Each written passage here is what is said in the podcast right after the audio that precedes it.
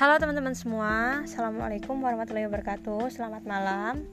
Kembali lagi di podcast aku yang ketiga. Eh iya bener ketiga. Nah ini podcastku membahas tentang email kalian. Email kalian yang udah dikirimkan ke email aku di dinurholisa@gmail.com Kemarin sudah sempat aku baca dan ini adalah salah satu eh ada iya salah satu yang udah terpilih buat aku bacakan di sini. Tapi dia nggak mau disebut nama. Oke nggak mau aku sebut nama. Dan di sini aku mau bacain ya teman-teman. Gini aku ngerasa insecure banget. Aku punya bakat tapi nggak bisa aku salurkan karena rasa nggak percaya diri aku. Sampai suatu ketika aku dideketin sama seseorang yang wow gitulah intinya. Tapi aku nggak percaya kok dia bisa dan mau deket aku.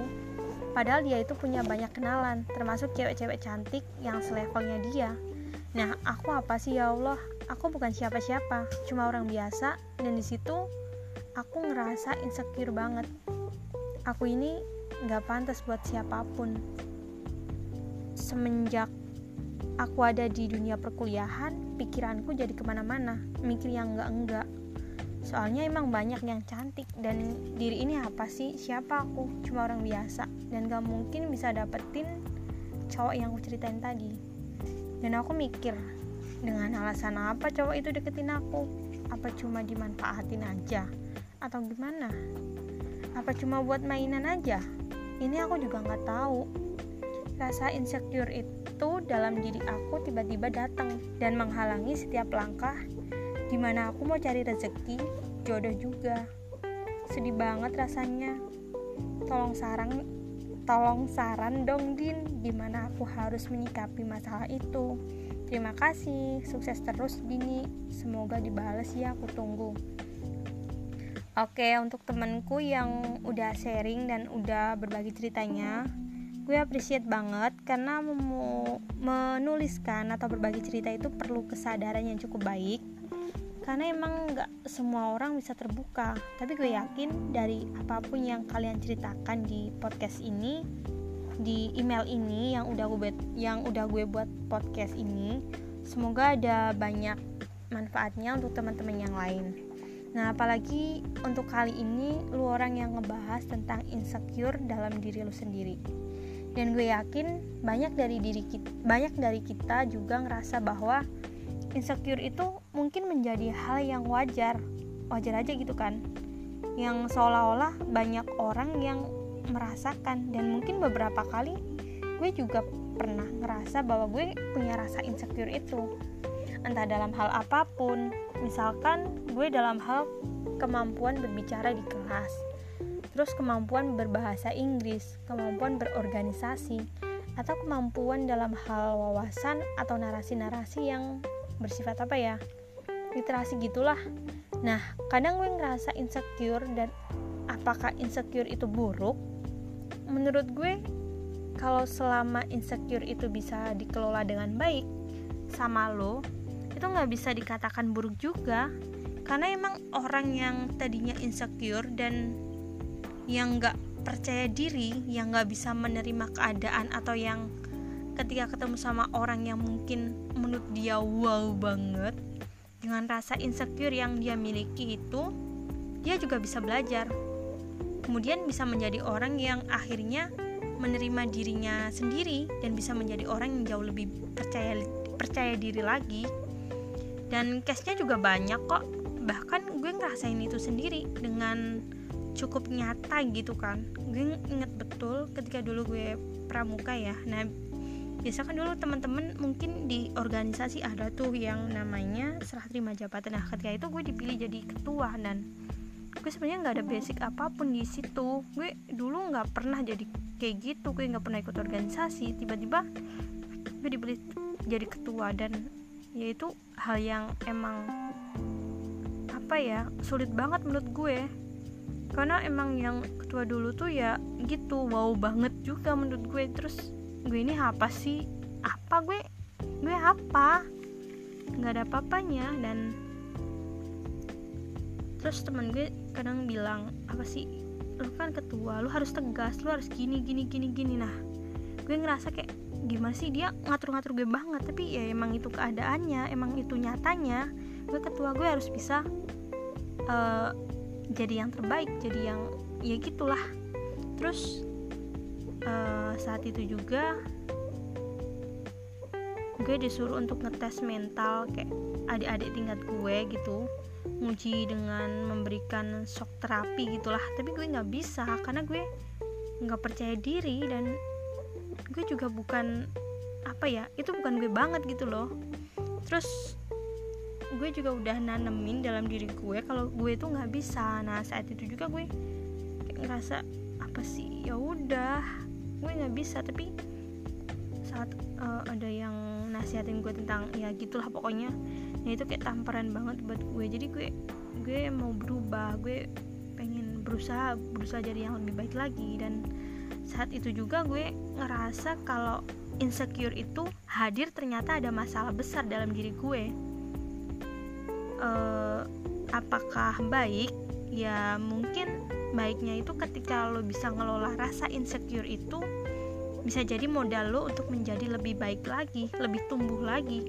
Dan gue juga nggak pernah justifikasi ketika lo bilang tadi di cerita lo bahwa ketika lo ketemu sama cewek eh iya cewek yang cantik kemudian lo dideketin sama cowok yang wow gitu ya gue nggak tahu wow yang lo maksud itu kayak gimana. Gue nggak tahu persepsi lo cowok cowok yang wow itu kayak gimana ya. Dan kalimat wow itu kan banyak subjektifnya. Uh, kalau menurut lo wow mungkin menurut gue ya wow juga gitu kan? Nah ya lo bisalah memaknai itu sendiri. Ketika kita berbicara tentang insecure yang sifatnya physically mungkin gue tuh apa ya mungkin gue tuh wajar ketika sudut pandangnya yang dipakai itu sudut pandang physically atau covering aja gitu ya kan? Tiap orang tuh punya penilaian sendiri ya perihal orang lain bukan hanya pada tatanan covering atau physically-nya aja gitu. Dan boleh jadi mungkin cowok ini memiliki alasan buat kenapa dia bisa deketin lo. Akhirnya gitu kan entah mungkin karena lo tuh bisa apa ya diajak komunikasi dengan baik kemudian perempuan yang aware perempuan yang humble dan sebagainya gitulah.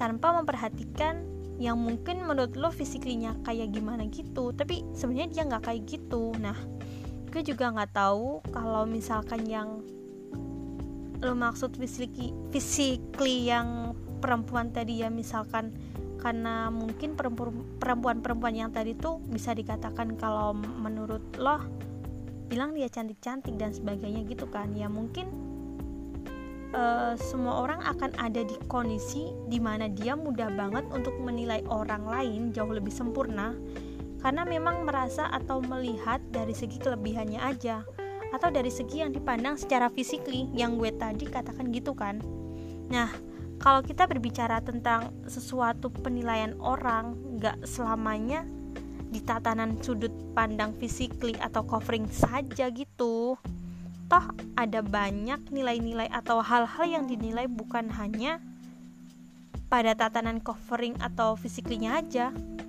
Nah, mungkin kebanyakan dari kita hanya fokus pada nilai-nilai itu saja. Dan apakah itu salah juga? Ya enggak juga. Kan gue enggak pada tatanan menyalahkan atau membenarkan. Cuma yang gue ingin adalah lu coba untuk bisa menerima kemudian menggunakan me, apa ya memudarkan rasa insecure itu ya karena memang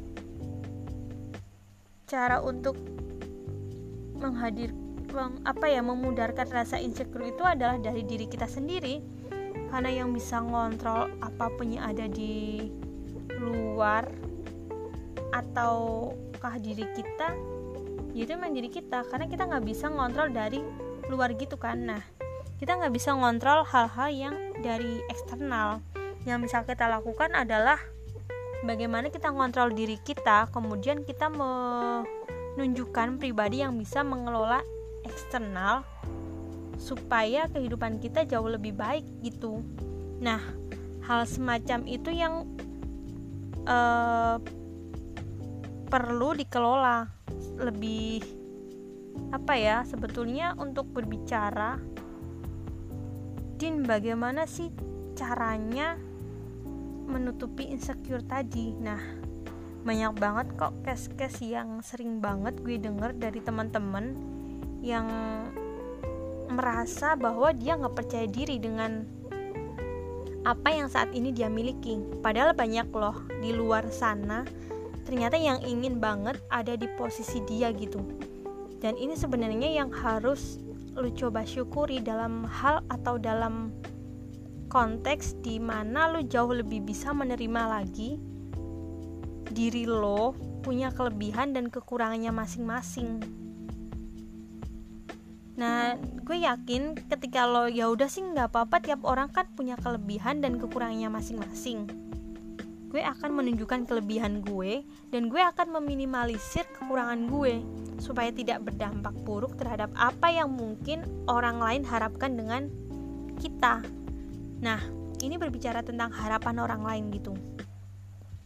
Yang lu bilang lu insecure itu kan insecure yang lu me, apa yang yang lu maksud mungkin gue lebih ke ini. Kebanyakan dari kita mencoba untuk membahagiakan orang lain. Sehingga rasa insecure itu adalah akumulasi dari harapan orang lain terhadap kita. Yang dibesar-besarkan gitu. Yang ternyata bukan kita banget nah ini yang sebetulnya harus lu gali gitu. Bagaimanapun caranya lu harus bisa bahagia dulu nih. Bisa percaya sama apa yang saat ini lu miliki. Sebelum nanti orang lain akan menilai lo karena gini gue nggak punya prinsip bahwa mem menang kita nggak bisa memuaskan atau membuat orang lain itu suka 100% dengan kita gitu kan dan nggak mungkin nggak nggak mungkin juga gitu. Yang bisa kita lakukan kan adalah bagaimana mengupayakan diri kita. Kemudian upayanya adalah untuk membahagiakan diri kita dahulu hingga menunjukkan rasa bahagia itu natural. Bahagia itu natural. Kita nggak ada pada tatanan personal yang banyak. Kemudian menunjukkan hal-hal yang sifatnya adalah sesuatu yang kita tutup tutupi gitu nah itu yang menurut gue harusnya kita apa ya kita pudarkan gitulah Nah, gue berharap lo bisa membuat manajemen internal diri lo untuk bisa menunjukkan bahwa pengaruh atau faktor dari eksternal itu gak jadi masalah gitu. Gue juga perlu uh, waktu yang cukup lama sih memang karena ketika kita bisa bicara tentang insecure itu kan banyak faktor yang melatar belakangi uh, rasa insecure itu kan. Nah, entah mungkin ketika di rumah kita selalu tidak diberi apa ya leluasa tidak diberi ruang untuk menjadi anak di sana atau mungkin ketika kita di lingkungan teman atau di lingkungan sekolah kita juga nggak bisa diberikan keluasan uh, untuk mengimprovisasi sebuah apa ya sebuah hal yang mungkin sebetulnya bisa kita lakukan. Nah mungkin itu tuh banyak faktor yang bisa kita pahami.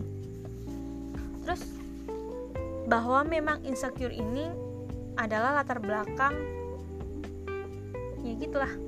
Latar belakang orang insecure itu banyak banget sih.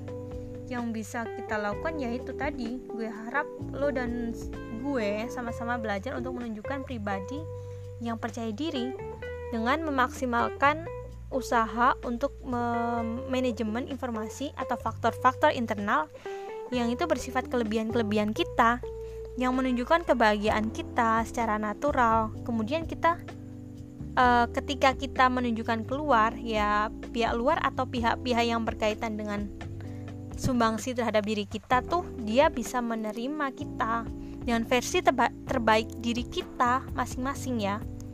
Dan gue yakin lo yang curhat malam hari ini sudah memberikan ruang untuk gue sendiri mengingat masa lalu gue bahkan eh bahwa gue pernah merasakan dan saat ini mungkin gue uh, belajar melawan rasa insecure gitu uh, nah gue turut berterima kasih banyak karena dengan itu dengan lu cerita tadi lu bisa memberikan efek yang cukup banyak terhadap ingatan-ingatan gue di masa lalu. Karena emang banyak banget ternyata gue juga dulu belum maksimal gitu kan. Nah mungkin hal semacam ini memang saat ini kita atau banyak orang hadapi. Harapannya ketika lu punya perasaan kayak gitu ya jangan apa ya jangan gladi apa sih namanya? Jangan gladi dogma untuk tidak bisa keluar dari hal yang bisa membuat kita bisa tidak tumbuh gitu. Harapannya ini e, bisa menjadi asupan untuk kita sama-sama belajar bahwa insecure itu ada. Tapi yang perlu kita hadapi adalah bagaimana kita mengelola rasa insecure atau rasa ketidakpercayaan diri itu untuk kita sama-sama untuk uh, apa ya rasa tidak percaya atau rasa ketidakpercayaan diri untuk kita sama-sama belajar jauh lebih baik lagi ke depannya. Dan kita bisa apa ya kita bisa kok menunjukkan kelebihan-kelebihan kita. Kemudian meminimalisir kekurangan kita dan membuat diri kita bahagia sebelum membahagiakan orang lain. Nah, jadi kunci membahagiakan lingkungan itu adalah bagaimana kita menunjukkan pribadi kita yang bahagia, pribadi kita yang asertif terhadap beberapa hal. Nah, asertif ini kalau gue bilang atau mungkin teman-teman psikologi bilang uh, asertif tuh adalah ketegasan nah lu iya atau enggak kebanyakan dari kita kan apa ya banyak tuh yang sebenarnya nggak mau tapi ya gitu. Karena memang nggak enak nggak enak aja gitu kan. Nah ini rasa-rasa kayak gini nih yang ngebuat juga kadang kadang insecure juga. Ini juga kita meminimalisir bareng-bareng gitu loh. Kita coba untuk membuat diri kita jauh lebih bahagia lagi. Kemudian nanti pihak pihak-pihak luar atau faktor-faktor eksternal itu kita minimalisir dengan sebisa mungkin apa yang ada di diri kita. Kita apa ya kita tunjukkan. Nah mungkin itu aja tanggapan gue ini di podcast ketiga gue atau uh, eh dan semoga ada manfaatnya buat teman-teman semua dan buat teman-teman yang ingin berbagi cerita boleh banget dikirim via email. Bisa via tulisan atau via VN di email gue di nirholisa@gmail.com gue bakalan bales gue bakalan eh gue bakalan bahas gue bakalan sharing di podcast gue uh, selanjutnya lah. Khusus untuk mendengarkan curhatan-curhatan kalian. Ya yeah. Karena gue ingin menjadi teman curhat kalian gue gitu kan. Uh, boleh banget nanti juga didengerin ketika lo lagi ngerjain tugas di laptop atau ketika lo apa ya ketika lo mau tidur gitu kan. Atau ketika lo mungkin dalam perjalanan perjalanan pulang atau apa nah itu bisa dengerin podcast gue tuh. Menemani apa pun yang dilakukan sama kalian. Uh, terus apa ya gue berharap kita semua terus belajar untuk menunjukkan dan memberikan rasa syukur yang mendalam yang yang apa ya rasa syukur yang teramat lah terhadap apa yang kita miliki saat ini karena banyak di luar sana yang berharap ada di posisi kita yuk mari bahagia dan jangan lupa bersyukur Selamat malam dan sampai jumpa di podcast gue selanjutnya. Gue Dino Kholisa, selamat malam. Wassalamualaikum warahmatullahi wabarakatuh.